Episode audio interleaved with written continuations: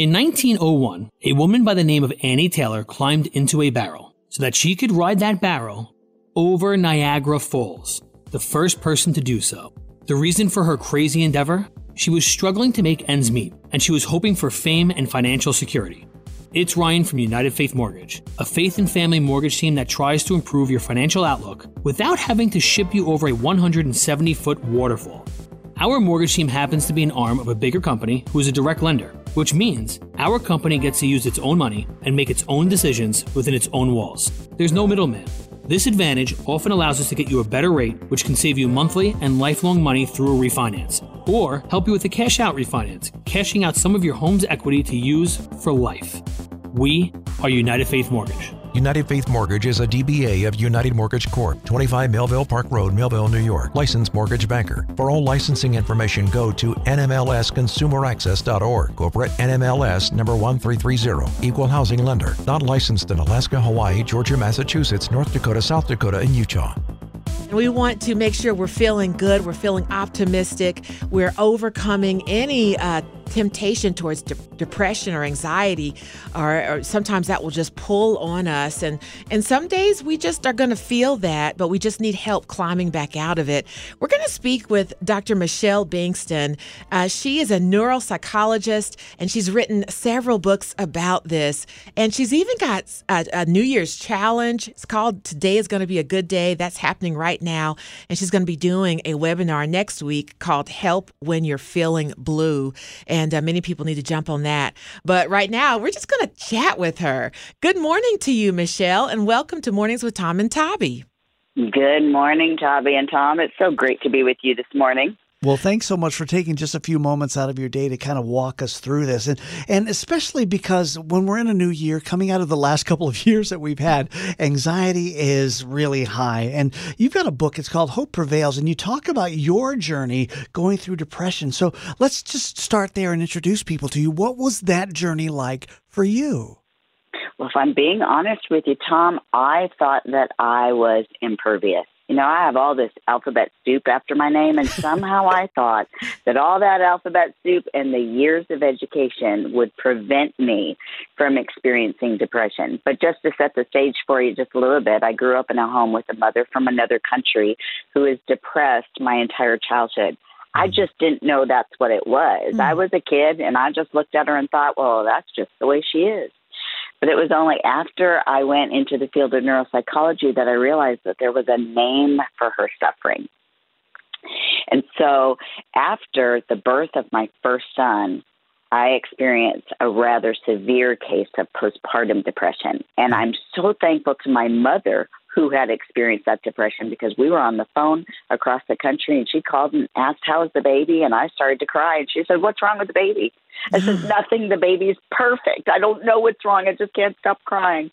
And she had me put my husband on the phone and she said, Scott, I think Michelle's got postpartum depression. Hang up with me and call her doctor immediately. And she was right. And I got treatment and got well. And then a few years later, I was deathly ill. I was on medically induced bed rest for five months. I was kept alive on IV hydration and nutrition. I dwindled from 113 pounds down to a skeletal 74. Wow. And I remember crying out to God and saying, God, if this is going to be my life, I, I don't know that I want to continue living this life. And I plunged into a very, very severe case of depression. And let me tell you, that changed the whole book. The book was under contract before I went through that severe bout of depression, but God taught me so much in and through it that the book is a totally different book now because of it. And I thank Him for it.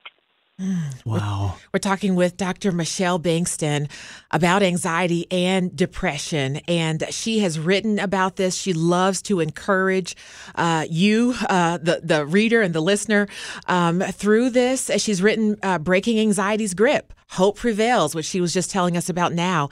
And today is going to be a good day. And Michelle, what I love about your story is that you are a regular person. Even though you're a neuropsychologist, you have gone through the things that you're encouraging others um, about, and you know what it's like. And I just had a follow up question about what you shared about your mom. What was her depression? What did it look like as you were growing up? And um, I'm so glad she was able to help you through yours. But what did that look like for you as a child? She was silent most of the time. I look back now, Tavi, and realize that she also probably had adjustment disorder because she moved from New Zealand to a, a foreign country. She didn't even know what hamburger was. So she had all that adjustment on top of the familial history of depression. Her mother was depressed, her sister was depressed. It was a terrible way for me to grow up. What it it what it really did was modeled for me how to live life through a depressed lens. Mm. But as I was growing up, I didn't realize that's what it was. Like I said, I, I just thought that's what she was like. But parents, when they struggle with an issue like depression or anxiety or OCD or bipolar, they're going to model how they cope to their children. And so we as children then can pick up some maladaptive coping mechanisms because that's what we've been taught when we don't understand that, oh, they're picking up those coping mechanisms to try to deal with a specific type of stressor that they've got going on in their body. Mm. Okay, you're hearing the voice of Michelle Bengtson. She's a neuropsychologist walking us through depression, her story, what that looks like. And then as we're moving into 2023, we're going to learn how we can break through and break free from some of that. Michelle, it's great to have you with us on Mornings with Tom and Tavi. Thank you so much. I'm just so grateful to you that you're willing to address this issue because now more than ever, depression is our greatest epidemic worldwide. Wow. And that's sobering to hear. And we know uh, along with that, probably lon- loneliness, anxiety, fear, despair, low self esteem. And people do all sorts of negative things sometimes to, to find happiness, to escape from it. They, they might turn to drugs or to eating or to, uh, to drinking, or even, as you were talking about, to violence and anger. But what are the things that we can do, healthy things? Loving things, spiritual things to break free and to break into what God has for us. This is the time of year where people set up New Year's resolutions and their goals for the year. But if you are really struggling with feeling blue or depressed or anxious, scale back a little bit. Let's not tackle the whole world, but just tackle a small part and have success with that. So, some of the little things that we can do that will add up and make a big difference overall is like getting out at lunchtime and walking for 10 minutes. Mm. Research shows us that just 10 minutes of physical exercise is enough to start regenerating the naturally occurring chemicals in your brain called neurotransmitters that are responsible for mood and attention and focus. So 10 minutes. Mm. And if you can't do that at lunchtime, park a little further away from the grocery store door and get your walk in that way. But just 10 minutes. We can all do that. Another thing to do is turn off the screens at least an hour before you go to bed. Mm. What we're finding is that people are spending so much time on their digital devices that it's significantly impacting the quality of sleep. And when we impact the quality of our sleep, then our brain can't naturally regenerate those chemicals that we need to be alert the next day. So turn off those screens. And another thing is make sure that at some point during the day that you are spending time in God's word. God's word is life to our soul. And so if we're going through times where we're having a hard time really just being objective, not sure what we're supposed to do, not sure if anybody's for me, not sure if I can overcome this, promise you, if you get into God's Word, the Holy Spirit will highlight verses that will remind you of God's truth. That was one of the biggest things I struggled with going through depression and anxiety was not recognizing that I was believing lies from the enemy. Mm. Lies like you will always be this way. No, God mm. tells me I am more than an overcomer and I am victorious in Christ Jesus. You know, uh, you're hearing the voice of Dr. Michelle Bengtson, and Michelle, uh, you had mentioned about you know some of the different things that we can do, unplugging from our screens about an hour or so before bedtime, so you can relax, and then the importance of getting into God's Word. And you know, um, on my own journey, I spent about eight years uh, not spending time in the Word at all.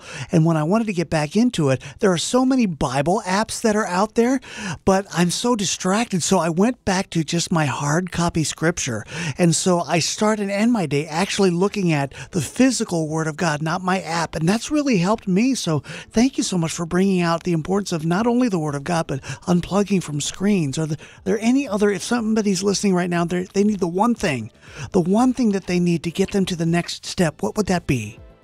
Reach out to someone please don't go mm. this alone. That's another lie that we hear when we're depressed or anxious is that nobody understands and you're all alone. But what that really means is, is that it's in the dark. And when we bring things out of the dark and into the light, they don't hold the same power over us. So reach out to a trusted friend or a mentor or a pastor or a counselor. Please take someone's hand so that you're not going through this alone. It'll make such a difference.